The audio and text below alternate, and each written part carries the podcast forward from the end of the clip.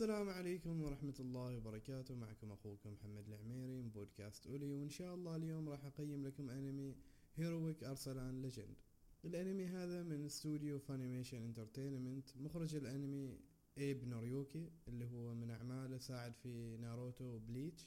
كاتب الأنمي يوشيكي تاناكا ابتدأ الأنمي في 5 أبريل 2015 وانتهى في 27 سبتمبر 2015 عدد حلقات الأنمي 25 حلقة مدة كل حلقة 24 دقيقة. تصنيف العمري للأنمي 17 سنة بسبب العنف اللي فيه. يعتبر الأنمي من أنميات الدراما التاريخ الفانتازيا المغامرة. حالة الأنمي انتهى.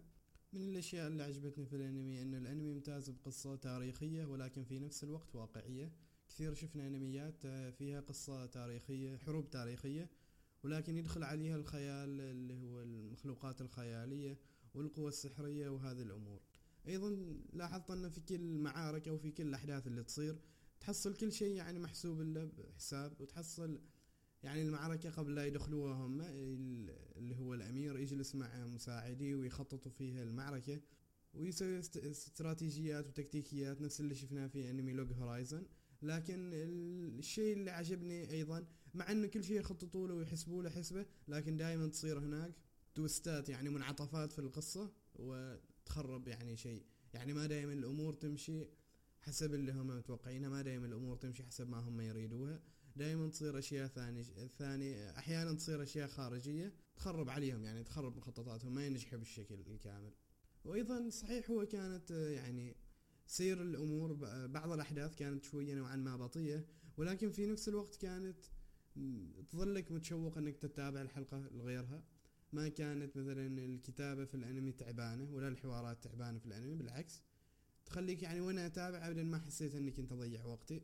شيء ثاني عجبني شخصيات الأنمي بشكل عام. أول شيء شخصية البطل يعني هو صحيح إنه مثلا أمير وأبو حاكم وكذا المفروض يكون اتيكيت وكذا لا.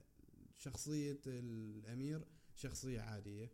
أيضا عندك الشخصيات المصاحبة للبطل عندك الشخص اللي مثلا متخصص في التكتيكات والاستراتيجيات اللي يدير أمور الحرب عندك الشخص الثاني اللي عنده العلاقات المعارف اللي دائما يقدر يساعدهم أو يقول لهم أنا أعرف شخص مسكين هنا خلنا نروح نساعده وعندك الشخص اللي يحمي الأمير يعني عندك شخصيات متنوعة كثير والشخصيات المرافقة للبطل ما أقل أهمية في الأنمي عن البطل وتطور الشخصيات في الأنمي بصراحة ممتاز جدا. أيضا أحد الأشياء اللي أثارت انتباهي أن الفن في الأنمي والرسم كان ممتاز وأيضا تمثيل الأنمي للصور الفارسية كقلاع وملابس وملابس للجنود الجنود وكل هذه الأمور مثل القصر القصر والبيوت اللي سكنوها كانت مشابهة لتصاميم البيوت في والقصور في هذاك الزمن للدولة الفارسية. أيضا ال animation أو تأثيرات في الانمي يمكن أول حلقة كانت شوية سيئة فيها سيء ال animation فيها لكن باقي الحلقات بالأخص المعارك صراحة شيء رهيب فيها كان.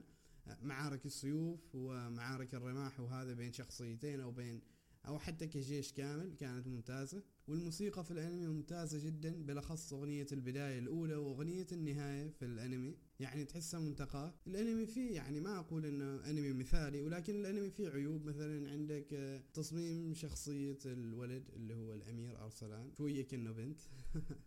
يعني كانوا يقدروا يخليوه شخصية مسترجلة أكثر. يعني يمكن في البداية يضايقك هذا الشيء لكن أقول لك بعدك اصبر عليه. في يعني الأنمي أشياء بسيطة لكن لا تستحق الذكر أن نذكرها كسلبيات. وبالنسبة لي من الأنميات الموسم الماضي كان هذا أفضل أنمي تابعته. وأنصح بمشاهدته واعتبر هذا الأنمي يستاهل وقتك. بالأخص إذا كنت من الناس اللي تحب الأنميات الجادة والتاريخية وتبغى شيء في يعني شيء وتبغى شيء يحمسك تتحمس إنك تتابع أنصحك تتابعه. وفي نهاية الأنمي يعني صح 25 حلقة لكن ما معناته هذا ان خلاص قصة الأنمي أو قصة الأمير كامل انتهيت. بس هذا يعني لأن أتوقع الشابترات المانجا ما تكفي إنهم يسوي الموسم الثاني قريب. فاحتمال إن نشوف الموسم الثاني بعد يمكن السنة القادمة أو اللي بعدها بسبب قلة شابترات المانجا. ولكن هذا أيضا ما يمنع إنك الحين تستغل الفرصة وتروح تتابع. وأتمنى إن شاء الله إنك تقتنع بكلامي وتروح تشوفه لأنه بصراحة أنمي يستحق وقتكم. وإذا عندك أي شيء تبغى تناقشني فيه أو تسألني عنه تحصل حسابي في الوصف. وتقدر تسألني عن أي شيء وتناقشني في أي شيء بخصوص هذا الأنمي. تابعنا على حسابنا في تويتر @اي وأيضا تحصلنا في الإنستغرام @اي تحصلنا أيضا تبحث عنا في الساوند كلاود اكتب بودكاست أولي وراح تحصلنا وعملنا متابعة. وأيضا في تويتر وإنستغرام عملنا متابعة عشان توصلك آخر أخبارنا وآخر الأشياء اللي إحنا سويناها. ومع السلامة.